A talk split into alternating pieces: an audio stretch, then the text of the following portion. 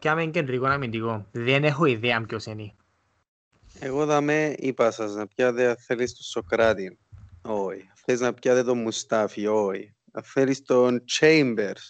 Όχι. Ε, πιάστε αμυντικό που υπρέσει τον Καρότη. Σύρνεις μου τους σακαρεμένους αμυντικούς σου, πρώην αμυντικούς σου, τους πιάει προάθλης Αγγλίας, σε παρακαλώ. Αν θέλεις τον Νταβίτ Λουίς να πρέπει να πιερώσεις αμυδρά. Απειρώσω αμυδρά. Ρε, να, να μου το δώκεις με, με 10 εκατομμύρια Δύο σου 15 και σε θέλω στον πίσω. Γελάς, αλλά χθες έκαμε dominate.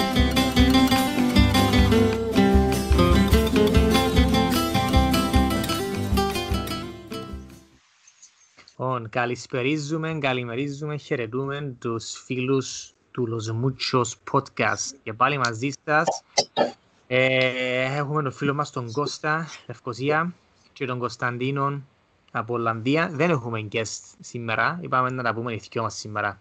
Κωστά μου, είσαι μαζί μας; Ναι, δάμε. Να μου γίνεσαι καλά. Μια χαρά. Το μικρόφωνο σου έκανε μας λίγο, λίγο πρόβλημα, αλλά νομίζω πάρεις οκ τώρα. Ε, ελπίζω να ακούετε καλά τώρα. Εντάξει, οκ, μια χαρά καλύτερα. Λοιπόν, είμαι καλά ρε φίλε, είμαι καλά. Ε, Είπα σου πριν λίγο, πριν, πριν να πατήσουμε το recording, ότι είδα, είδα πολύ μαπά, είδα αρκετά παιχνίδια του το Σαββατοκυριακό και την εβδομάδα που πέρασε, μεσοβδομάδα που είχαμε αγωνιστική. Άρα έχουμε, έχουμε πολλά να πούμε σήμερα. Ε, εννοείται Premier League, όπως πάντα. Ένα round-up των τελευταίων δύο αγωνιστικών, δηλαδή βασικά την αγωνιστική που τελειώνει υπόψε, ε, ναι, με τον Brighton Tottenham Mm-hmm. Και είχαμε και την μεσοβδόματα, την αγωνιστική μεσοβδόματα. Ε, πολύ VAR controversy, πάρα πολύ VAR controversy. Ε, ένα να πούμε και για ε, Κύπρο, ε, φαίνεται ότι να δοθεί μεγάλη μάχη για, για το ποιος να πιάσει το πρωτάθλημα φέτος. Είχαμε και για στο Απόλλων από ένα έτσι πολλά μεγάλο VAR controversy. Ε, και τελευταίο topic, να τελευταία πέντε λεπτά να μιλήσουμε λίγο για το, για το fantasy. Ε, έχει ειδικά μια ομάδα που μας εξεπλήξε πάρα πολλά, ναι. Να πούμε σε λίγο για την ομάδα. Ναι, να, να κάνουμε ειδική, ειδικό mention για μια συγκεκριμένη ομάδα που κάνει λίγο show. Πολύ show, πολύ show. λοιπόν, ε, Premier League. Ε, τώρα πολύ είναι η βαθμολογία είναι μεταξύ. Έχουμε τη Manchester City πρώτη με 44 βαθμούς, 20 παιχνίδια. Manchester United 41 πόντους, 21 παιχνίδια. Η Liverpool με νίκη της σήμερα στους 40, 21 παιχνίδια. Η Leicester έμεινε στους 39, έφαντες που την, που την Leeds σήμερα. Και έχουμε η West Ham με 35, μετά έχουμε τη Tottenham με 33 που παίζει τώρα με την Brighton και τρώει τες ένα 0, ναι. Ναι. Οκ. Και έχει ένα μάτς πιο λίγο όμως. Chelsea στους 33, με 21 παιχνίδια έδερε σήμερα την Burnley. Η Everton ε, έμεινε στους, στους 33 και γίνει ε, με 19 όμως μάτς. Έχει πιο, πιο λιά. Έφαν τες που την Newcastle με 2. Ε, και η Aston Villa με 32, η Arsenal με 31. Μα σκέφτομαι τώρα ρε Κώστα ότι το top 10 χωρίζει τους 13 πόντους. Και ακόμα έχει ομάδες με έναν και με δυο παιχνίδια πιο λίγα ε, σύγκρινε το τούτο με πώς ήταν πέρσι έτσι η βαθμολογία. Ακριβώς. Και σήμερα που βλέπα τη Λίβερπουλ νομίζω είπαν στο Sky ότι είναι η μόνη χρονιά, η πρώτη χρονιά μετά τη σεζόν 88-89 που ε, ως το σημείο του πρωταθλήματος έχει παραπάνω εκτός έδρας νίκες παρά εντός έδρας νίκες. Οκ. Θυμούμε και κάτι άλλο πάντως για τη, για τη χρονιά 88-89. Αν θυμούμε καλά, ε, ε, ε με μια άλλη ομάδα έκαμε show τελευταία αγωνιστική. Ε, ναι, show που έκαμε, ναι, πέρασε η Σίνα τέλος πάντων, άρα να μην τα πιάμε. Απλά να πω ότι για το match Liverpool-Arsenal που λαλούμε, που τελευταία αγωνιστική έπρεπε να νικήσει Arsenal με δυο γκολ διαφορά στο Anfield. Και κατάφερε εντά. Καταφέρνα με παίχτη που στη Liverpool και είπε στην Arsenal, ναι. Mm-hmm. Λοιπόν. Ε, και στα, ε, στα τελευταία στρώματα της βαθμολογίας έχουμε τη Sheffield United τελευταία με 8 βαθμούς, η Sheffield η οποία όμως νίκησε με 2-1 τη United μεσοβδόματα ε, αν και, και έχασε μόνο με ένα 0 που τη City εχθές. Mm-hmm. Και έχουμε την ε, West Brom με 12 και τη Fulham με 14 που ήρθα 2-2 σήμερα. Σήμερα ξέρω χτες ρε. Χτες που ήταν τούτο; Εχτες που ήταν νομίζω ναι. Λοιπόν και μετά είναι η Brighton με 21 πόντους δηλαδή έχει, έχει 7 πόντους διαφορά ο 18ος Fulham με 17ο που σώζεται σαν 17ος Brighton. 21 βαθμούς. 7 πόντους διαφορά. Ε, ε, ναι, αφού είχαν το chance τους η West Brom και η Fulham για με ένας που σκιώνα ε, πλησίαζε λίγο, αλλά έρθαν ισοπαλία. Ακριβώς. Λοιπόν, να πιάμε καλό, δεν ε, μπορούμε να πιάμε όλα τα μάτια έναν έναν, επειδή ε, να φάμε την ώρα μας δάμε. Λοιπόν, City πρώτη ρε Κώστα. Ε, είπαμε, έδερε ένα μηδέν με την ψυχή στο στόμα της Sheffield United ε, εχτες, φυσικά όμως ένιξε με την Μπρούινε, έβαλε το Στέρλινγκ, δεν έπαιξε ούτε ο Κανσέλο, λοιπόν, έκαμε ένα αρκετό rotation και μεσοβδόματα ε, ποιον είναι που έδερε, έδερε τη West Brom 0-5, ναι. Ναι. Ακριβώς. Λοιπόν, και που είχαμε που η City ε, τέλος πάντων δεν θα σου πω την υπολογίζαμε, αλλά δεν καρτερούσαμε να ρολάρει έτσι, έτσι πολλά και έτσι, έτσι νωρίς τέλος πάντων. Είναι πρώτη, με τρεις πόντους διαφορά από τη United και με αγώνα πιο λίγο. Mm-hmm. Ε, από ό,τι φαίνεται αρκέψε και βρίσκει τη συνταγή, έχει, έχει λίγο καιρό τώρα ο Πεπ και η συνταγή του είναι λίγο νέα για τη City ε, από ό,τι φαίνεται στηρίζεται πολλά παραπάνω στην άμυνα παρά στην επίθεση φέτος. Δηλαδή πρώτο μέλημα είναι το 0 στην άμυνα και ε, τα αποτέλεσμα φαίνονται στη βαθμολογία και φαίνονται και στα clean sheets και στα πόσα γκολ εδεχτήκαν που εδεχτήκαν τα πιο λίγα στο πρωτάθλημα. Εδεχτήκαν 13 γκολ στο πρωτάθλημα. Η δεύτερη καλύτερη άμυνα είναι η Arsenal και η Tottenham με 20. Τώρα ε, μόνο η Arsenal, αλλά πώς επειδή έφανε η Tottenham. Α, μπράβο, ναι, τώρα έφανε η Tottenham. Εντάξει, πάντα λαλούσαμε για την άμυνα της City. Δείχνει ο Guardiola ότι, ότι τέλος πάντων φέρος ειδικά έσασαν την, αλλά δεν ε, μπορώ να, να μην πω τα εκατομμύρια που εξοδευτήκα για την άμυνα, δεν ναι. Είχαμε το, είχαμε το συζήτηση πριν λίγες μέρες στο Los Muchos Group που έχουμε και εννοείται ότι όλοι ε, αναγνωρίζουμε το τι έκανε φέρος ο Πεπ με τη City που έσασε την άμυνα τους αλλά νομίζω πόσα εκατομμύρια ρε κοστάνε όλη η άμυνα τους άμα, άμα, άμα βάλεις τις μεταγραφές μαζί και κάνεις ένα sum up 200, 250, 300 εκατομμύρια. Φίλε, η άμυνα της City σίγουρα κόστησε παραπάνω που την άμυνα ολόκληρης χώρας που αγοράζει αεροπλάνα και πράγματα. Δηλαδή της Κύπρου για παράδειγμα, πρέπει να κόστησε παραπάνω της City. Ε, φίλε, ναι, πόσα, ας πούμε, πιάσαν τον Stones 50, πιάσαν το... Πόσα το για τον Άκη τώρα, πάλι 40-50. 40, 40 και βράζει, είναι μεταξύ φράς και απραξίας, βράζει πάγκο ναι. και σκίδα. Ο Κανσέλο και εκείνος, έθιμουμε τώρα πόσα, σίγουρα 30, λίγα που λαλό λογικά. Τον Δίας δεν ξέρω, ε, ξέρω και ο Βόλκερ μεγάλων ποσών, ε, εντάξει, πιάσαν και τον Μέντι, έχουν πάρα πολλές επιλογές σε τις θέσεις. Ε, ναι, ε, νομίζω ε, είναι καθαρά το φαβορήν τώρα, ναι, η, η City για πρωτάθλημα. Ε, από ό,τι φαίνεται ναι, ε, και ένας από τους λόγους που τους θεωρώ τώρα φαβορή είναι μόνο ότι είναι πρώτη στη βαθμολογία και σε μάτς πιο λίγο και έχουν και καλή άμυνα, είναι και το ότι πραγματικά νομίζω είναι φορτσάραν τελειά ακόμα. Δηλαδή ναι. έχουν και πρόβλημα στην επίθεση, μεγάλο πρόβλημα που ο Αγκουέρο είναι συνήθως τραυματίας, ο Χεσούς είναι αλλού και αλλού φέτος, δηλαδή είναι που τους πιο ακίνδυνους επιθετικούς μες στη Premier League τη στιγμή, αν το δεις να παίζει. Αν δεν ήξερες ποιος είναι, να λες πρέπει να φύγει Έβαλε τον κόλ πάντως εχθές. Δεν ήξερα αν το είδες πώς το βάλε. Εν το είδα. Αλλά έβαλε. Ε, εντάξει, βασικά εγώ... Ξέρεις που περιπέζουμε τον Μαγουάιρ κάποιες φορές ότι αλλού πέ μάπα και αλλού θωρεί, αλλού βουρά. Κάτι έτσι έκαμε ένα αμυντικό και βρέθηκε ο, ο Χεσούς τρία μέτρα μπροστά από την πόρτα και βάλεν το. Α, μάλιστα. Μόνο έτσι.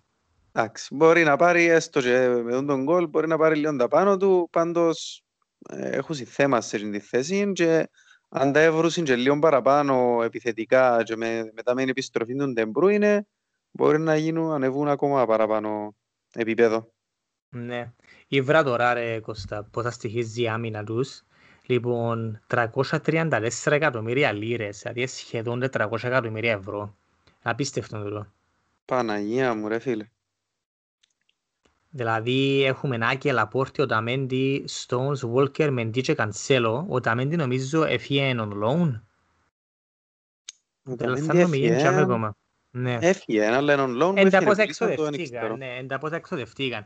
Λοιπόν, ε, το ότι έχει σημασία είναι ότι η πρώτη είναι, είναι σε πάρα πολλά καλή φόρμα και όπως είπες και εσύ, ακόμα δεν ερολάρανται για επιθετικά. Και αν έρθει πίσω και ο Ακουέρο που ενάρθει σε κάποια φάση, άτυχος πολλές τραυματισμούς φέτος, έπιανε και κορονοϊό, νομίζω περασμένη εβδομάδα που το είδαμε. Ο Χεσούς κόμμα δεν ήβρε τα πατήματα του, έστω να σκοράρει τον νικητήριο γκολ εχθές, με τη Sheffield. Ε, για μένα σαν φίλο της Liverpool είναι ακόμα φοητσάρικο το σενάριο και φυσικά έχει Liverpool Manchester City την Κυριακή. Έχει πάλι μέσα εβδομάδα αγωνιστική και μετά την Κυριακή παίζει Liverpool Manchester City. Που για μένα αν νικήσει η City το παιχνίδι είναι τετέλεστε το προαθλήμα γιατί δεν βλέπω άλλη ομάδα εκτός που η Liverpool να μπορεί να τους κυνηγήσει φέτος. Έτσι είναι η μεγάλη σας ευκαιρία να τους κοντέψετε που πολλά νωρίς. Ε, επειδή είναι όντως, ε, και εγώ δυσκολεύομαι να δω άλλη ομάδα να διεκδικά. Ελαλούσαμε για Manchester United στο προηγούμενο podcast που είχαμε και καλεσμένο τον Μάριο Δαμέ που είναι ο παδός της United και συζητούσαμε για τα chances της United. Δεν ε, προλάβαμε να το πούμε, δεν προλάβαμε να κάνουμε ένα upload το podcast και η United έφαντες που είναι τελευταία και μετά ήρθε ένα 0-0 άγωνο με την Arsenal και έκοψε πίσω ήδη.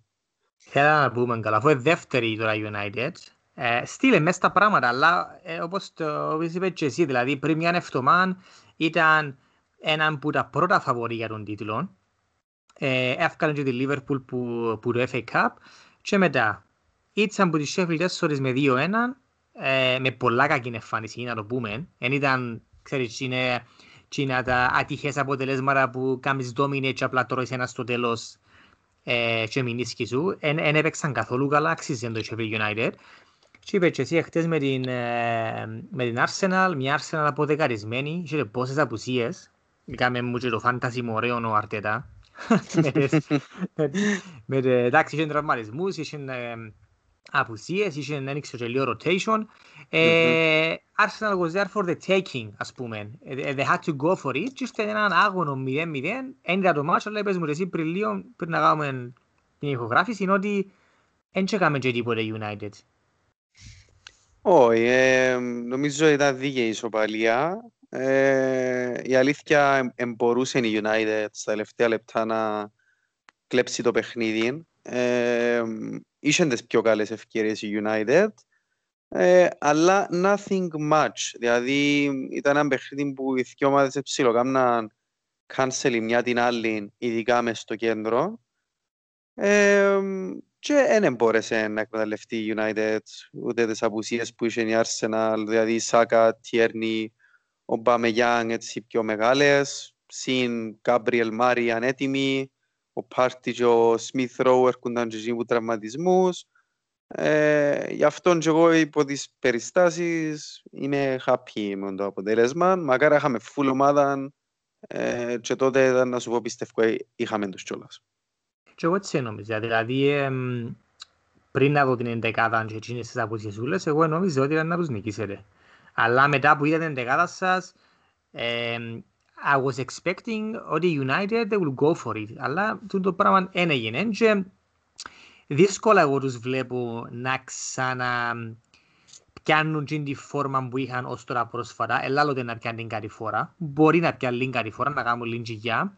αλλά ε, να ξαναρολάρουν όπως ρολάρουν τους τελευταίους 23 μήνες ε, και να γίνουν ως πάντων ξανά διεκδικητές για το προάθλημα και να κουντήσουν τη City ως το τέλος, νομίζω είναι λίγο δύσκολο. Και πρέπει στο η ψυχολογία τους στα τελευταία δύο παιχνίδια. Ε, ναι ρε, η αλήθεια είχα συνδαμε έτσι ένα window, μια πολλά καλή ευκαιρία να εκμεταλλευτούν τη δυναμική που αποκτήσαν και να πλησιάσουν τέλεια ή να ανεβούν και πρώτοι. Έτσι χάσαν από τη Sheffield, μετά έβαλαν γκολ της Arsenal και τώρα ξαναπαρκείς να χτίσεις τη δυναμική. Σίγουρα παίζει ρόλο. Θεωρούμε το γενικό φέτος, έτσι, θεωρούμε ομάδες να έχουν πολλά μεγάλα tips στη φόρμα τους. Ε, είδαμε το και με τη United που δεν τα πήγαινε καλά, με τα πήγαινε πολλά καλά, τώρα πάλι πέφτει. Είδαμε το Main Arsenal που πήγαινε χάλια, ξαφνικά έκαμε 5 στα 6, πιάνει θετικά αποτελέσματα. Είδαμε το με τη Chelsea που ενώ ξεκίνησε πολλά καλά, ε, έπεσε πάρα πολλά, καταλήξαν να διώξουν τον Lampard να φέρουν τον Tuchel και τώρα, ξανα, ε, τώρα έκαμα συνήκη. Ξανά είδαμε το με Liverpool που έπεσε πάρα πολλά και τώρα ξανανικά. Έχει πολλά έτσι streaks ναι. ε, η σεζόν. Και η City. Και η City έναρκεψε καθόλου καλά βασικά. Η City έναρκεψε mm-hmm. καθόλου καλά και πριν έτσι δύο μήνες ώσπου να φέρει λίγο τα, τα μηγέτη και τα πατήματα της. Η Everton ξεκίνησε πολλά καλά, λίγο νομίζαν can they go for it, can they go for top 4 και εφάντε και από την Newcastle χτες που κανένας δεν το περίμενε. Και έτσι και... πολλά εύκολα.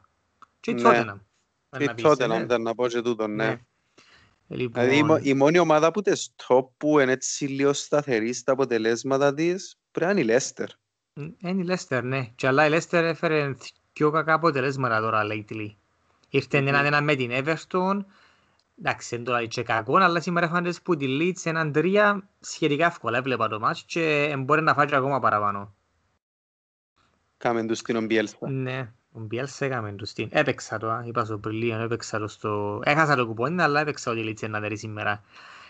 Ε, λοιπόν, μετά έχουμε τη Liverpool, ρε, με 40 πόντους, ήταν ε, μέγορ breakthrough η εβδομάδα για τη Liverpool. Είχε μέσα εβδομάδα την πέμπτη βασικά έπαιξε με τη Tottenham στο Λονδίνο εκτός και σήμερα πάλι Λονδίνο με τη West Ham που έρχεται που έναν σερήν πέντε αγώνων χωρίς νίκη νομίζω το πρωτάθλημα.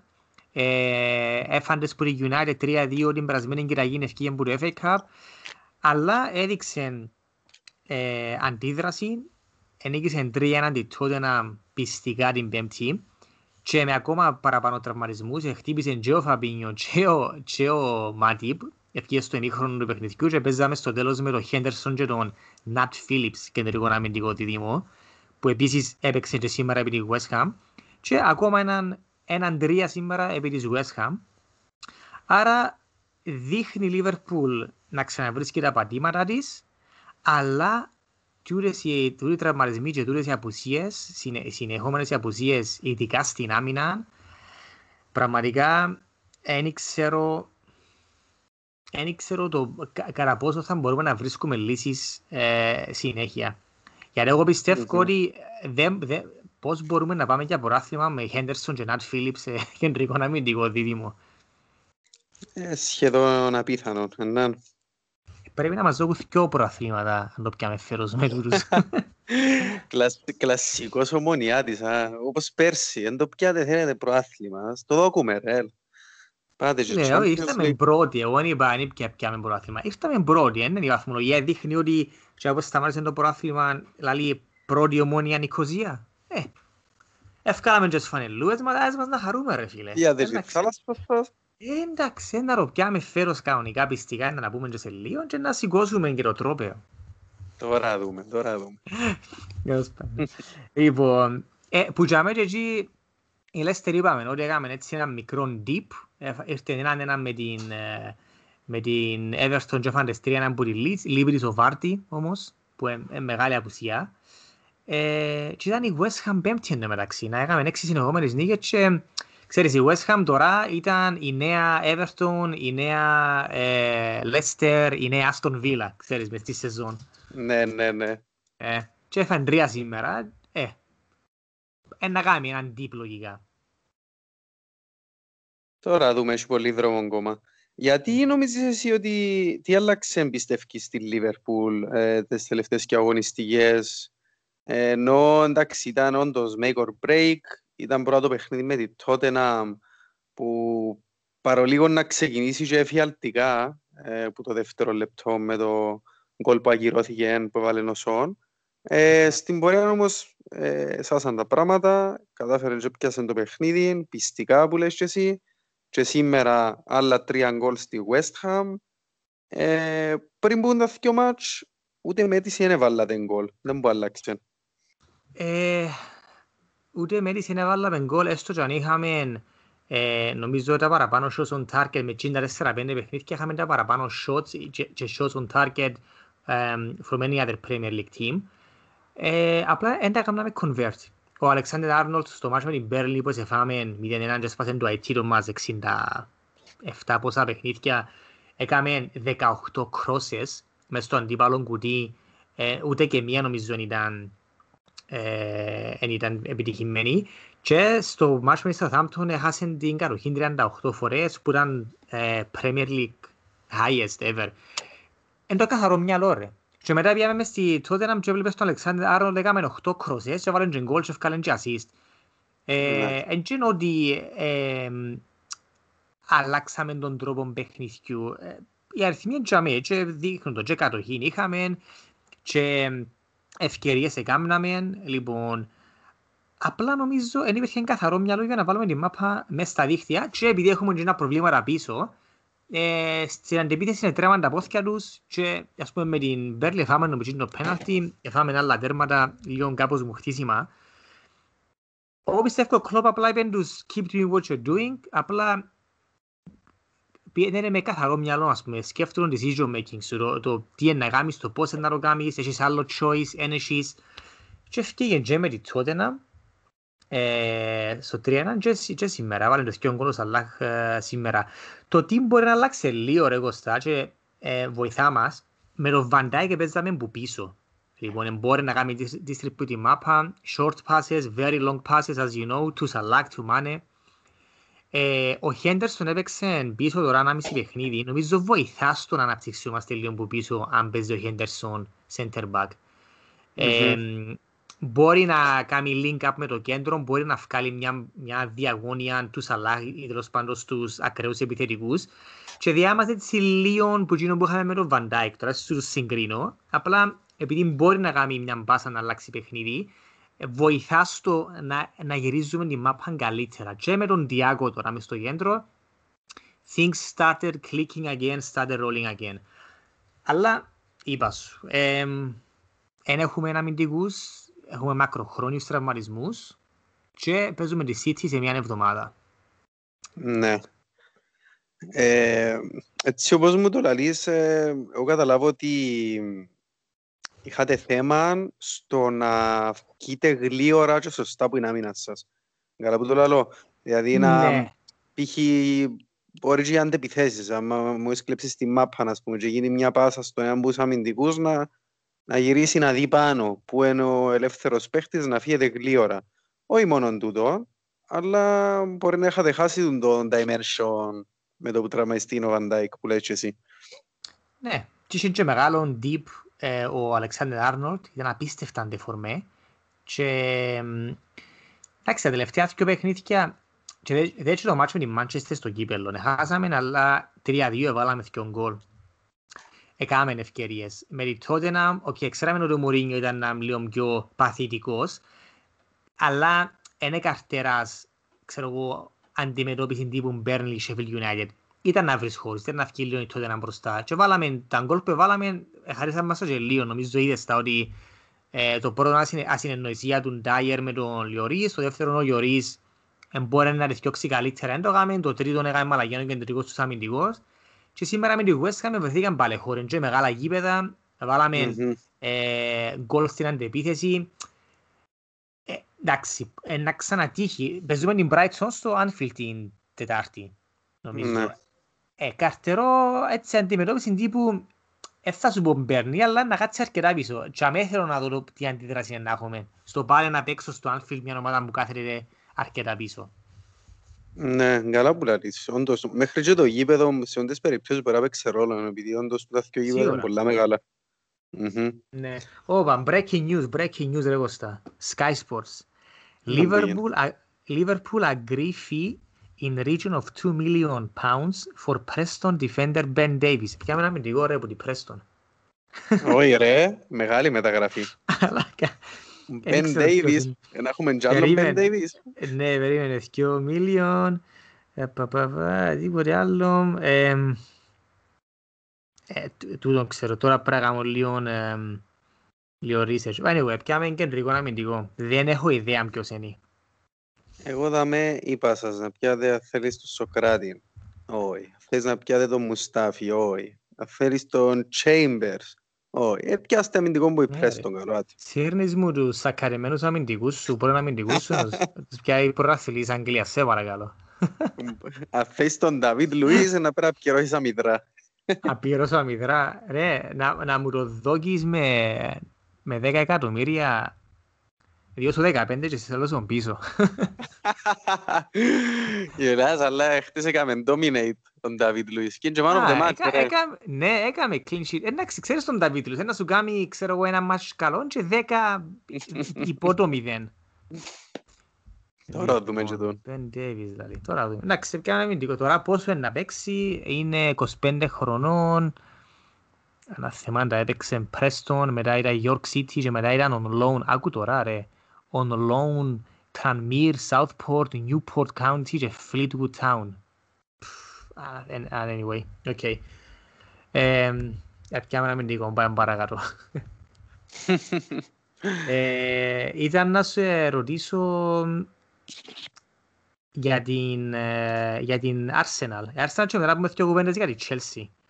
Λοιπόν, mm-hmm. πέ μου τώρα, έτσι, πώς βλέπεις τις, τις τελευταίες πόσες, 5-6 αγωνιστικές για την Arsenal που έκαμε το comeback. Εντάξει, ήρθε 0-0 με την United χτες, αλλά με πολλές απουσίες. Δεν τα το βλέπεις στην Arsenal τώρα, ρε Κώστα. Η Arsenal νομίζω τώρα ήβρε έτσι ένα πιο καλό τρόπο παιχνιδιού, αν έχει τη φούλ ομάδα αντίες. Ε, η άμυνα είναι πολλά καλά στημένη. Ε, έκαμε step up και ο Λακαζέτ Τώρα και με την απουσία του Μπαμεγιάνγκ που έλειπε τα τελευταία παιχνίδια ε, βοήθησε πάρα πολλά, είχε πάρα πολλές δυνάμεις. Και ε, το άλλο σημαντικό είναι ότι ε, άμα δεις το Σάκα να παίζει, ενθουσιάζεσαι και όχι μόνο το Σάκα, και ο Σμιθ Ρόου και άλλους, ε, αλλά ειδικά ο Σάκα δείχνει ότι πραγματικά κάθε μάτσο που θωρώ νιώθω σαν πότσια ανεβαίνει επίπεδα. επίπεδα.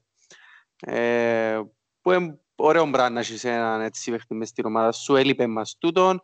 Ελπίζαμε να ήταν ο Πέπετος, ο παίχτης που δεν τα κατάφερε, έστω και αν είχε κάποια φλάσες ε, από τζιποδά και αν έχεις το quality.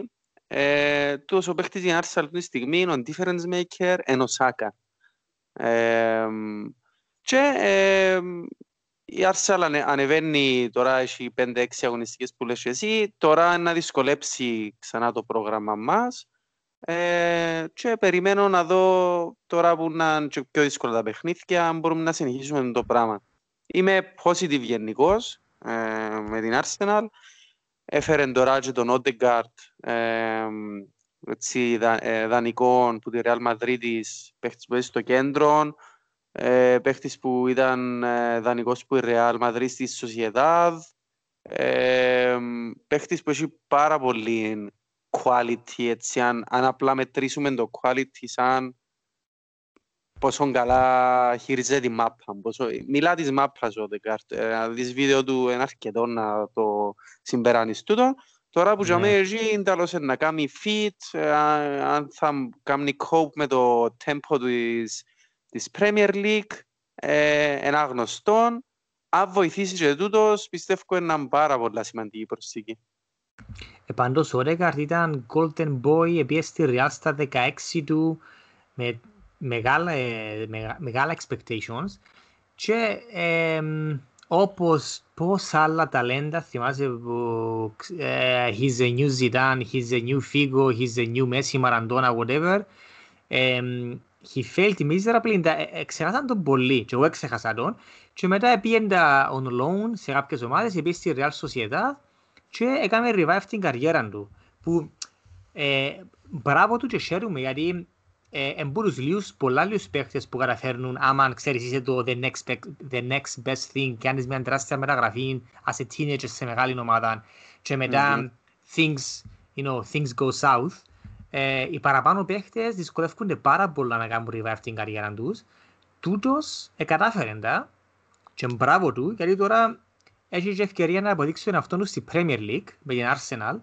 Ε, και είμαι πολλά excited να δω το πώς ε, πώς να κάνει κλικ τέλος πάντων με την Arsenal, πώς να δεθεί μες στην ομάδα. Και επίσης άρεσε μου και σαν μεταγραφή statement του Αρτέτα ότι ας πούμε φέρνει μπάλα δώρο να παίξει μες στο κέντρο. Ναι, όντως ρε και εντάξει τούτον ε, καταστρέφει και λίγο τις θεωρίες που ακούνταν τόσων καιρών που παγκώναμε τον Οζίλ που ήταν το μόνο δεκάρι που είχαμε μες στην ομάδα ε, που ο κόσμος άρχισε και λέει «Α, ε, πεθανάν τα δεκάρκα, ε, ε, θέλει δεκάρι η Arsenal, γι' αυτό που εμπέζει, ξέρω εγώ». Στην πορεία ναι, βρέθηκε ο Smith Rowe, πήγε δεκάρι, ξεκάθαρα κάνουν μόνο νίκες όποτε παίζει. Ε, και τώρα πιάσαμε και ακόμα έναν παίχτη που είναι pretty much δεκάρι, η καλύτερη του θέση δεκάρι, αν και μπορεί να παίξει και λίγο πιο πίσω ή πιο δεξιά, ε, που ε, να μας βοηθήσει πάνω στο creativity, ε, σίγουρα να μένετε να μας βοηθήσει πάρα πολλά σε αυτόν τον τομέα.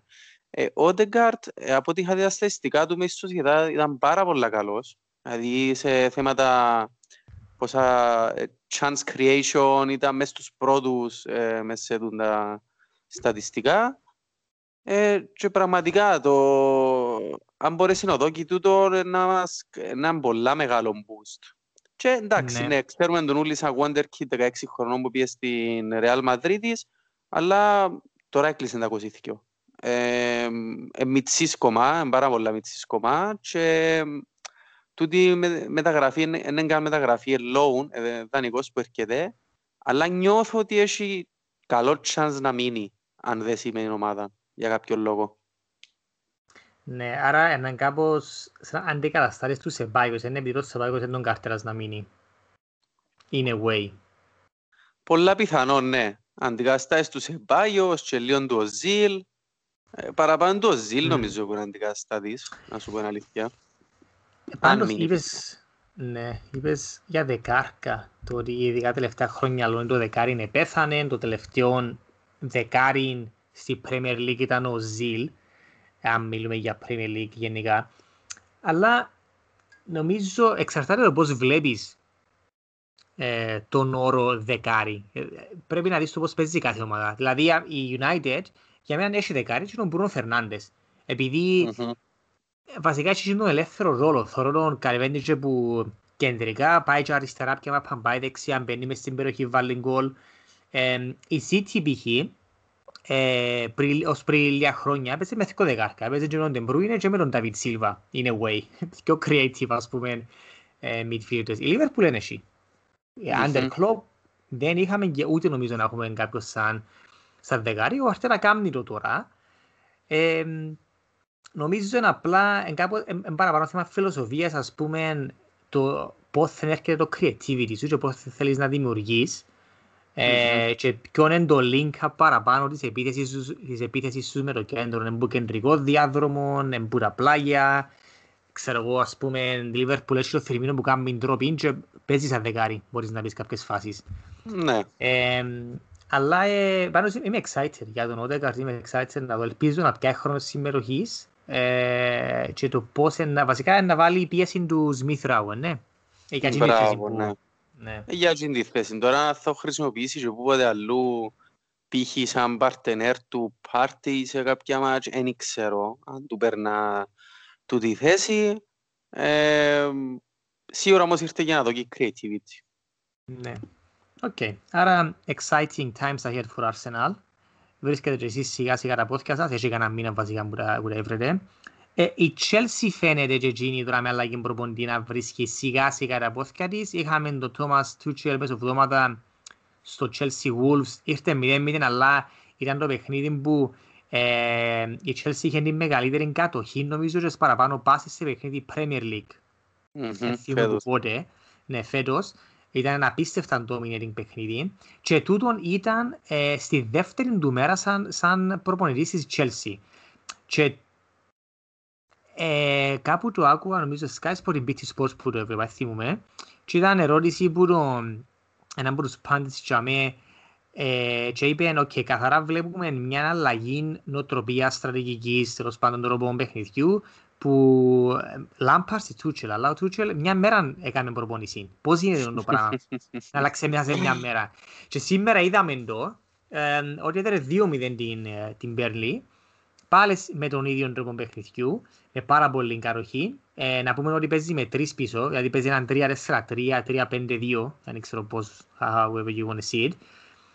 Ε, πέρα να δούμε, να που νομίζεις για την, για την Chelsea και με την αλλαγή προπονητή και το τι έδειξε σε τα δυο μάτια μετά σε τέσσερις μέρες βασικά. Ήταν εντυπωσιακό τούτο, έτσι, σε λίγες μέρες να μπορείς να εφαρμόσεις ε, τη φιλοσοφία σου. Ε, το τι άλλο δεν λαλείουν το πράγμα είναι ότι η Chelsea πάντα είχε τους παίχτες να, που να μπορούν να κάνουν το πράγμα. Ε, να μπορούν να έχουν την κατοχή, είναι technical παίχτες, έχουν πάρα πολλούς παίχτες στο κέντρο. Ε, δηλαδή παίχτες σαν τον Ζορζίνιο, τον Κόβασιτς, τούτο είναι το παιχνίδι τους. Ε, possession παίχτες του, δεν είναι κάτι άλλο. Συν λίγο πιο μπροστά το Mount και το Havertz, Ζίγεκ, νομίζω έχουν συνούλα τα tools να παίξουν το ποδόσφαιρο που θέλει ο Τούτσελ σιγά σιγά. Ε, εντάξει, να δει πολλά νωρίς εννοείται για να πούμε οτιδήποτε άλλο, αλλά ε, χρειάζονταν έτσι ένα μεγάλο ένα shake-up πιστεύω, όχι μόνο στον τομέα της ψυχολογίας, αλλά και στον τρόπο παιχνιδιού, επειδή ε, τόσο καιρό η Chelsea ε, ενώ ξεκίνησε καλά έδειχνε να κάνει μεγάλο underperform σε σχέση με το quality των παιχτών που έχουν και αμυντικά και κέντρο και επιθετικά. Από ό,τι φαίνεται η δουλειά ήταν too big for Frank Lampard και εν τον αδικό ε, το φταίξιμο τέλος πάντων για την απόλυση του Lampard μετά από 18 μήνες πάει καθαρά στη διοίκηση της Chelsea για τον λόγο του ότι ο Λάμπαρτ πήγαινε για με, επειδή δεν είχαν προπονητή, δεν μπορούσαν να κάνουν μεταγραφές, ήταν the most obvious option να πάει για με ο Λάμπαρτ. Και έκαμε μια αρκετά καλή δουλειά, έφκανε σε Champions League. Λοιπόν, mm-hmm. αλλά μετά, τζιαμέ ήταν για μένα ο Lampard ενώ τζιαμέ, ή έπρεπε η Chelsea να πει, OK, okay, να τον αφήκουμε να δουλέψει με τους μιτσιούς, να κάνουμε λίγες προσθήκες και να γίνει ένα πιο long-term project, και δεν μπορεί ο Lampard να, του, ε, να ήταν πιο suitable για εκείνον, επειδή ήταν να έχει χρόνο να κάνει και τα λάθη του, μπορεί να χάνει και Champions League καμιά χρόνια να έρχονται πέμπτη, αλλά μπορείς in the long term, ας πούμε, σε τέσσερα χρόνια, να σου είναι μια πάρα πολλά καλή ομάδα. Έθελε mm-hmm. χρόνο να δουλέψει. Αλλά αφού ξέρουμε όλοι ότι η Chelsea δεν είναι έτσι που λειτουργεί. Ξέρουμε τον πόντρο που ήταν ο Αμπράμοβιτς. Και το καλοκαίρι που είδα να έρχονται τόσοι παίχτες, παιχταράες με ένα massive investment εξοδέψαν πόσα 200 και εκατομμύρια. Προχθές ευκήγε μπροσκάς πως ότι μπορεί να γυρέψουν να πάνε να φέρουν το Χάλαντ. Και άλλο να παίχτη, στείλα αυτό. Λοιπόν, ο Lampard, he couldn't handle it. Then the job became too big for, for Lampard και φάνηκε. Δεν μπορεί να κάνει διαχείριση του ρόστερ με τόσους παιχταράες. Όλοι θέλουν να παίζουν, αλλά δεν τα παίζουμε στη, πάνω σε κάθε παιχνίδι. Ε, και φάνηκε ότι θέλαν κάποιον προπονητή που είναι πιο έμπειρος, που τέλος πάντων ε, έχει έναν όνομα, έναν, ε, και ένα, ένα certain plan και strategy για να μπορεί να παίξει με την, με την Chelsea και με τους παίχτες. Και αφού είπαμε, το Chelsea έχει παίχταράες, έχει παίχτες μπροστά μου μπορούν να κρατήσουν μάπαν και να παίξουν ωραίο ποδόσφαιρο. Εν το βλέπαμε, ποδόσφαιρο καροχής, εν το βλέπαμε τόσο πολλά με τον Lampard. Ο Lampard, τα δείγματα γραφής που έδειξε, ήταν ότι μπορεί να παίξει πάρα πολλά ωραία, ωραίο ποδόσφαιρο σε πιο ανοιχτό γήπεδο με αντεπιθέσεις. Έκαμε το και με την DRP και έκαμε το και με την Chelsea πέρσι. Αλλά expectations go high, φέρνεις τους παιχταράες όλους καθαρά να παίξεις πιο ωραίο ποδόσφαιρο κατοχής, δεν τα κατάφερε, ναι. Ήρθε ο Τούτσελ, βλέπεις το μέσα σε δύο μάτς, βλέπεις το, το πράγμα. Και εφάνηκε ότι it was too big for him. Δηλαδή, ε, αλλά εν τον κατηγορώ, ήταν καθαρά φταίξιμο της διοίκησης. Τι είναι, ξέραν τι έκαναν, ξέραν προφανώς ότι ήταν να, ήταν να έρθει η απόλυση του Λάμπαρτ κάπως σχετικά νωρίς και φέραν τον Τούτσελ. Φυσικά, όπως είδες και εσύ, το, το συμβόλαιο που το δώκαν, του Τόμας Τούτσελ, για 18 μήνες. Που πάλι δείχνει σου το πώς λειτουργεί ε, η διοίκηση της Chelsea, και ο owner της Chelsea. Ότι είναι μικρό, μικρής διαρκείας εννοείς το συμβόλαιο. Ναι, ότι δεν δουλεύουν με μακροπρόθεσμα projects, δηλαδή θέλουν επιτυχίες εχτές. Άρα και ο Τούτσελ αν δεν δείξει σε 18 μήνες επιτυχίες, που βασικά είναι πρέπει να φύγουν Champions League, αν δεν είναι φέτος at least next year, που βασικά στο τέλος της επόμενης σεζόν λίγο συμβόλαιο του, και πρέπει να πιάσει κάποιον τίτλο. Έτσι, έτσι το βλέπω. Δηλαδή, FA Cup is the, is the least. Ναι, ρε. Ε, κοίτα, μιλούμε για δυο εντελώς διαφορετικούς προπονητές, ο ένας στην αρχή της καριέρας, το άλλος με εμπειρία από μεγάλες ευρωπαϊκές ομάδες, ο ένας χωρίς ξεκάθαρο ακόμα πλάνο παιχνιδιού και παραπάνω counter-attack, ο άλλος με possession game. Ε, ακούσαμε πολλά για τις προπονητικές μεθόδους του Tuchel ε, και των του στην Dortmund. Ακούστηκαν πολλά ε, τρέλα πράγματα για το τι πράγματα σκαρφίζεται στις προπονήσεις ε, για να κρατά τους παίχτες engaged και να εφαρμόζει τον τρόπο παιχνιδιού που θέλει. Και προφανώς και τούτο είναι και ένα τίμημα όταν αγοράζεις πάρα πολλούς καλούς και ακριβούς παίχτες. Ότι τούτοι οι παίχτες έχουν ένα prestige, ε, θέλουν να παίζουν ε, μάλλον πιο εξα, έναν exciting τρόπο ποδοσφαίρου, ε, θέλουν να παίζουν και θέλουν οι οδηγίες τους να έρχονται από κάποιον που ξέρει, να μου κάνει αποδεδειγμένα και εμπιστεύκονται εδώ. Δηλαδή αν που μια φάση και μετά έχασε λίγο την εμπιστοσύνη κάποιον των παιχτών της Chelsea, ε, πολλά πιθανόν να σταματήσαν και να προσπαθούν pretty much. Ενώ σου είναι οι παίχτες που έχουν τη, τη δύναμη και αν συναχτήκαν ο Χάβερτς με ο Βέρνερ και άλλο ένα θκιο και είπαν ε, πάει άλλο με τούτον, ε, μπορεί να κουντήσαν και το χέρι της διοίκησης ε, να κάνει την κίνηση και να φέρει τον Τούτσελ και έγινε το πιο παγιατρός στη Chelsea. Ξέρουμε ότι γίνεται mm-hmm. ε, να φάμε, που λέμε να φάμε προπονητή. Και έστειλες, έστειλες μας κάτι πριν λίγες μέρες ρε Κώστα για το πόσο experimental είναι ο Tuchel. Το πόσα, πόσες φορές άλλαξε formation. Τέλος πάντων. Ναι, ναι, μόνο που, τη, που τον τζιαιρόν του στη PSG είχε να αλλάξει 6-7 συστήματα και είδαμε το ήδη και τώρα ε, ξεκίνησε χτες με έναν 3-4-3 κάπως, με δυο δεκάρκα πίσω από επιθετικών, με τον Χάτσον Οντόι παραδοσιακό winger ε, σαν wingback. Ε, πανέφερε τον Αλόνσο σήμερα. Μπράβο. Και έβαλε και γκολ. Mm-hmm. Επειδή ο Αλόνσο στα φόρτερουσε σαν wingback ήταν πους καλύτερους της Premier League. Είναι τα τελευταία χρόνια που έπιανε το προάθλημα με τον Κόντε σε 3-4-3. Ήταν φοβερός. Άνετα. Ήταν τρομερός. Ναι. Ε, και έσπεσε μια φάση μπαίνω στο live score και θωρώ γκολ Ασπίλικουέτα, γκολ Αλόνσο και είμαι κάπως τα χρονιά έχουμε. Και ο 2021 που είμαστε, οξά 2000 ξέρω εγώ, 12, πόσο καιρό έχει που παίζουν τότε στη Chelsea. Και σκέφτου αν καταφέρει ο Τούτσελ να ανεβάσει τη ψυχολογία του Βέρνερ που τούτον συνεπάγεται στο Βέρνερ να αρχίσει να βάλει γκολ. Δηλαδή είναι σκέφτο να, βάλει, να πιάνεις γκολ που το Βέρνερ, που το Τάμι Άπραχαμ, που τον Πούλισιτς. Έχεις το Ζίετσα με να αρκέψει, αφού έφεραν ο Γιασίς παραπάνω, να τροφοδοτεί, έχεις Κάι Χάβερτς. Είπαμε το που καλοκαίρι, ναι, πράγμα, πολλά exciting. Δηλαδή ας σου φκένουν όλα σκούρα, έχει εκείνον το γυρού στον πάγκο που όποτε μπαίνει αλλαγή σχεδόν βάλει τέρμα. Είπαμε το, είπαμε το που καλοκαίρι, ότι που θέμα ε, squats, που θέμα παιχτών ταλέντου, εν τζαμέ η Chelsea. Τώρα να δούμε, εν να καταφέρει ο Τούτσελ να τους κάνει διεκδικητές του τίτλου, με, με τούτον ούλον το ταλέντο, περιμένεις στο πισίν. Ο πλωστάσιο τους έχει γεμάτο πάντως. Ακριβώς. Πιο γεμάτο που την εθνική φορά της Κύπρου. που τον οπλοβαστό σίγουρα. Που σίγουρα. Λοιπόν, Νομίζω τούτα ρε για, για Premier League. Ε, εντάξει, παίζει και η Tottenham τώρα, ε, πάλι δεν τα βρίσκει καλά η Tottenham, έφανε που τη Liverpool Τώρα, τώρα που την, ε, που την Brighton εκτός ένα μηδέν, ο Κέιν εφάτσισε έξω. Ε, άρκεψε κάπως καλά η χρονιά για τη Tottenham, αλλά κάνουν μια τζιγιά τώρα έτσι συνεχόμενη.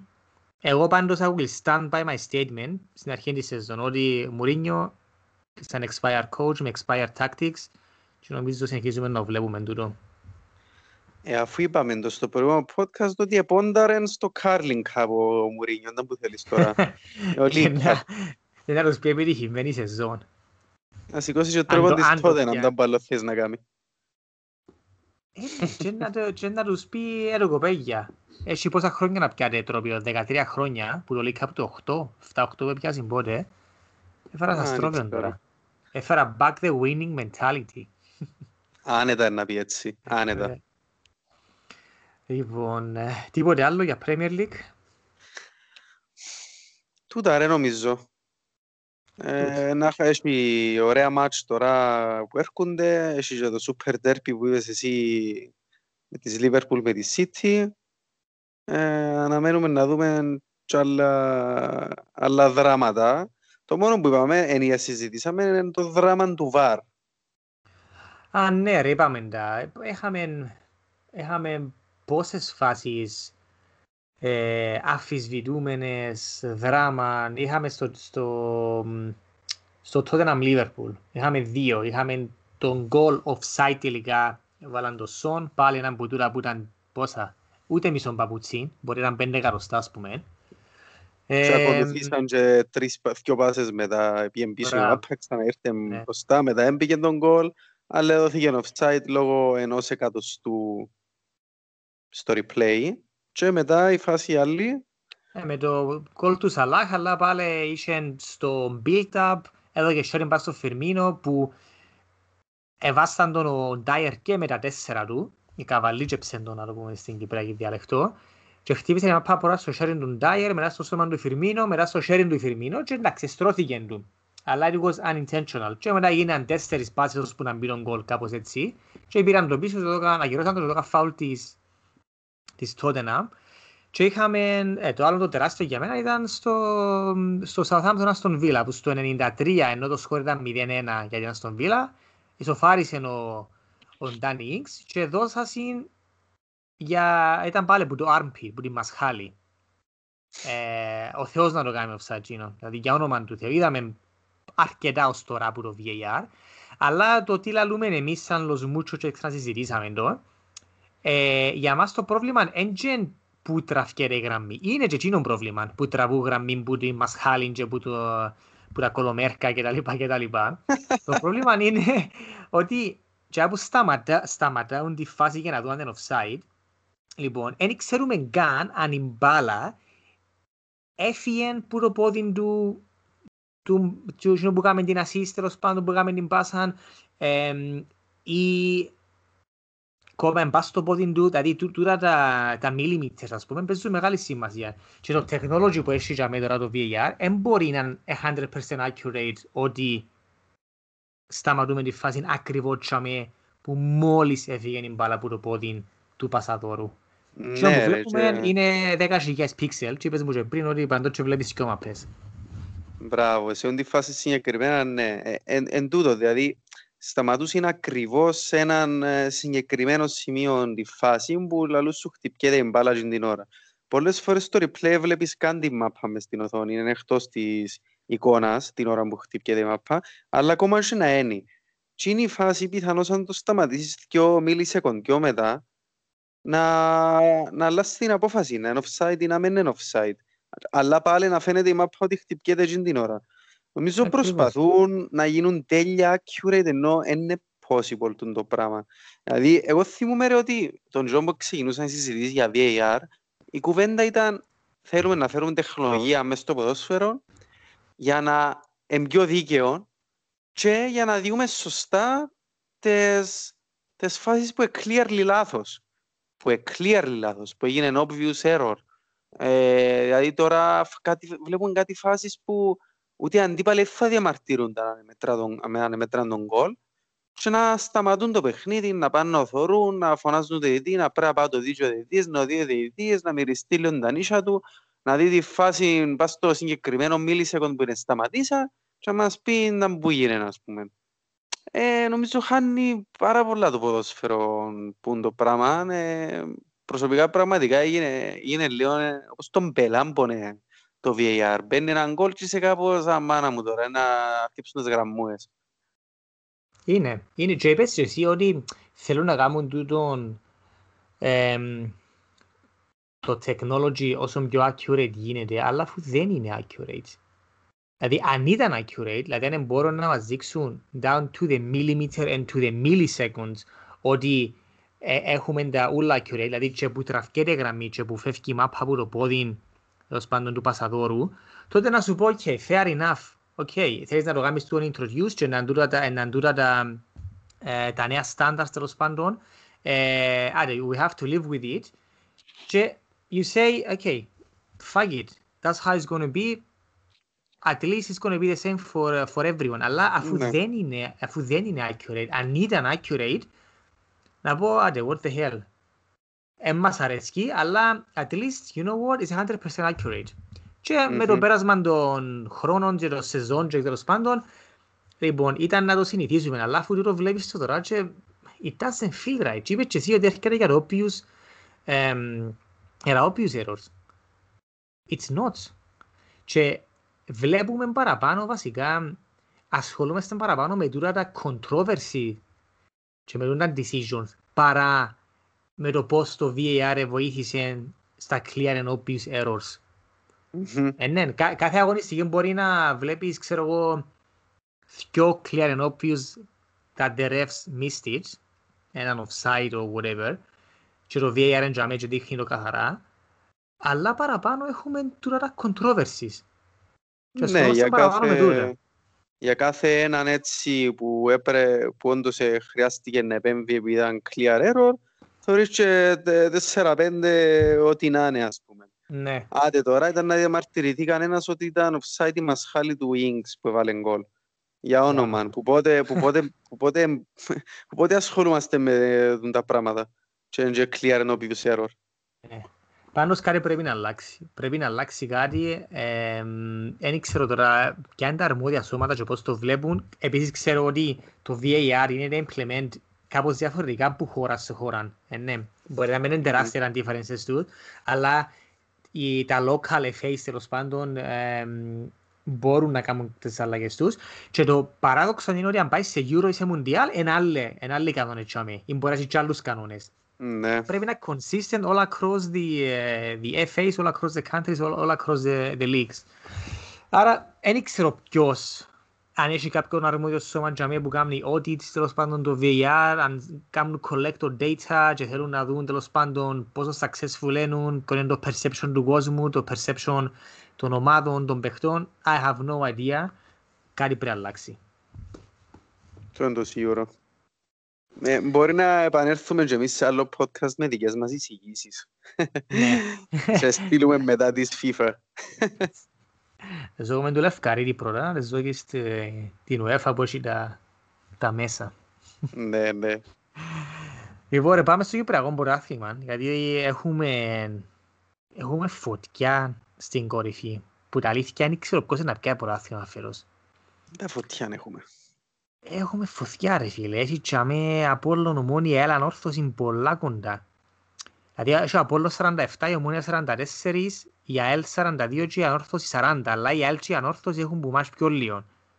Δηλαδή αν δέρουν το, το μάτς που έχουν, mm-hmm. ε, μιλούμε τώρα να έχουμε τέσσερις πόντους να χωρίζουν τέσσερις ομάδες.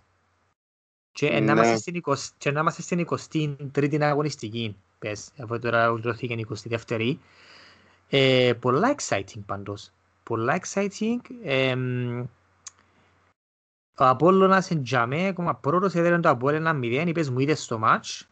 Mm-hmm. Ε, θέλεις να μας σχολιάσεις λίγο; Εντάξει, έτσι στα γρήγορα ήταν ένα μάτς που ήταν έτσι μέτριας ποιότητας. Ήταν νομίζω που την αρχή καλύτερος ο Απόλλωνας και κα, κατά την παραπάνω διάρκεια του παιχνιδιού ήταν καλύτερος, απλά είχε το καθαρό μυαλό να κάνει τη σωστή επιλογή στο τέλος. Ε, είχε κερδίσεις ένα πέναλτι αρχικά το οποίο ακυρώθηκε που το VAR θεωρήθηκε ένα ακούσιο το ε, χέρι που έκαμε ο παίχτης του Αποέλ μες στην περιοχή, σωστά νομίζω. Ε, αλλά στο τέλος εξαργύρωσε την υπεροχή του τούτη με έναν πολλά ωραίο γκολ που τον επιθετικό τους. Ε, ο δικός μας ο ερμαδοφύλακας μπήκε πάλι ο Μιτσής ο Πορτογάλος ε, λίγο πάπλωμα ο γέριμος, ερούφησε το, νομίζω μπορεί να κόψει από την αλήθεια. Αλλά overall ήταν, ήταν καλύτερος ο Απόλλωνας, άξιζε την νίκη. Ε, πριν το παιχνίδι πίστευα ότι μπορεί να σκοντράρουμε όπως έκαναμε στο κύπελλο, αλλά ένα, ένα πέδωσε καθόλου το Απόλλωνα. Ε, ο Απόλλωνας εκμεταλλεύτηκε το στραβοπάρημα της Ομόνια και της ΑΕΛ, έφεραν τέτοιο χ, η Ομόνια με τον Ολυμπιακό, η ΑΕΛ με τον Ερμή. Να δούμε τι είναι να κάνει ανόρθωση. Ε, το Αποέλ όμως, είσαστε όχι μόνο στα χαμηλά στρώματα, είσαστε πολλά κοντά στη ζώνη, στη ζώνη του υποβιβασμού, που ακόμα δεν ξέρουμε πώς θα είναι ο υποβιβασμός φέτος. Σκέφτομαι τώρα, είμαστε 22η αγωνιστική με ένα άλλο τέσσερις για δικαιώσει κανονική διάρκεια και ακόμα δεν ξέρουμε. Λοιπόν, ε, να αρχίσουν τώρα οι κακές γλώσσες. Κώστα, ξέρεις να που λαλούσιν. Να που λαλούσιν. την ομάδα. Ε, να που λαλούσιν. Ε, τώρα δούμε πού να δικαιώσει το Απόλ και μετά να αποφασίσουμε ποιες είναι να πάει διαβάθμιση. Α, έτσι, οκ. Έχεις ελπίδες να πάμε διαβάθμιση εσείς. Ρε, εσύ λέει ότι είμαστε πέντε πόντους που είναι έκτη θέση. Τούτο να βλέπεις. Τα άλλα ούλα εμπελάρες. Τώρα ε, να σιγάμε... Ναι. Σε πιο κοντά στη διαβάθμιση. Εντάξει, φυσικά δεν ξέρουμε, είπαμε, είναι από την διαβάθμιση. Ε, αλλά πολλά exciting τώρα. Να, νομίζω ότι είναι η πρώτη φορά που να μπούμε σε τούτα τα μαμημένα τα μπαράζ που μπορεί να έχουμε όπως φαίνεται τέσσερις ομάδες να διεκδικούν πρωτάθλημα. Ε, mm-hmm. ελπίζω στα τότε, μα είναι στα τότε, αφού τέλος του Φεβράρι να αρκέψουν τα μπαράζ. Ελπίζω στο τέλος, πιλέ μου, να να έχει έστω και κάποιους φιλάθλους στα γήπεδα της Κύπρου. Φίλε μακάρι πραγματικά επειδή προβλέπονται γερές μάχες, ειδικά αν έχει τουλάχιστον τρεις διεκδικητές για τον τίτλο ε, και ε, νομίζω να παίξει ρόλο και ποια είναι η έκτη ομάδα που να μπει στην Εξάδα επειδή οι πρώτες πέντε ή τέσσερις που πάμε και οι ΑΕΚ σίγουρες θεωρώ για τις πρώτες πέντε θέσεις και η έκτη θέση τη στιγμή έχει την ειδόξα κάτω κοπιάς ε, λίγο πιο πίσω είναι η Σαλαμίνα και η Πάφος με τον Ολυμπιακό και έναν πόντο κάτω από Ολυμπιακό είναι το Αποέλ. Μια από τούντες ομάδες είναι να μπει εξάδα. Το Αποέλ να πούμε είναι game in hand και επίσης να πούμε ότι μπο, μπορεί να μην είναι εξάδα, μπορεί να είναι εφτάδα. Ένα που τώρα πακούνται είναι να μένει στη διαβάθμιση, να γίνουν 7, να γίνουν δύο groups, 7 και 7 και το ένα είναι για προάθλημα και άλλο είναι για διαβάθμιση. Άρα, ακόμα δεν ξέρουμε το πώς είναι να παιχτεί, αλλά είναι που τα αλήθεια είναι το πιο, είναι το πιο exciting προάθλημα since I can remember, to be honest with you, και δεν έχει φιλάθλους. Μπορεί για τούτο. Ε, μπορεί, μην το αποκλείς. Ε, και δεν έχει ούτε σίγουρα σίγουρα στο πώς να γίνουν τα, τα playoffs που πες και εσύ. This is Cyprus. This is Cyprus. Λοιπόν, πάμε και στο fantasy. Να κλείσουμε με το fantasy μας. Που ε, τελευταίες και αγωνιστικές εγώ προσωπικά δεν τα πω καθόλου καλά. Τούν τα rotation που έκανα είναι ειδικά η Manchester City και κάτι τραυματισμή της Arsenal και η Liverpool ποτά από εκεί ε, στοιχήσαν μου πάρα πολλά. Το ίδιο και με σένα νομίζω, ναι. Ούτουν την αγωνιστική, ναι, εγώ έπαιρνα τα καλά, την αγωνιστική ε, έπια 20 πόντους, όσο πω έτσι, και έκανα ναι. και πλήν τέσσερα, δηλαδή σας τα και γύρασαν, ούλοι έπια μηδέν. Κάμα wildcard εγώ ρε, παίξα και wildcard που και, και πέντε από τους ε, βασικούς μου παίχτες δεν έπαιξαν, μηδέν, τίποτε. Εδώ και στην αγωνιστική. Ε, άντε, είπα σου, έβαλα το Sterling μέσα, έβαλα και captain, είχα το Mane ε, vice captain, δεν έπαιξε κανένας που σκιο, πήγαινε το captaincy second.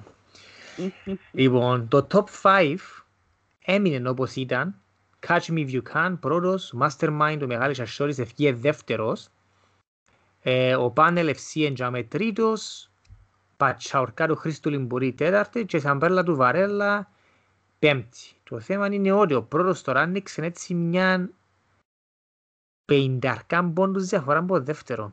Ο Catch Me If You Can. Και πράγματι, mm-hmm. ξέρω το όνομα, φίλε, είναι τόσο confident του τόσο. Και ξέρω ότι είναι πρώτος και βάλουν έτσι όνομα. Φίλε, έτσι φαίνεται. Χωρίς να τον ξέρω άνθρωπο, βλέποντας ότι το rank του είναι στις 10.000, ε, δεν νομίζω είναι η πρώτη φορά που παίζει. Που τα αλήθεια. Ε, μα θυμάσαι το φίλο μας τον Μάριο που τον είχαμε εδώ με την περασμένη εβδομάδα; Ελάτε μας ότι τα τελευταία χρόνια μέσα στα τα, τα, τα leaks του έρχεται πρώτος δεύτερος. Και φέτος, mm-hmm. πού είναι τον, κοστός πέμπτος. Ναι ρε.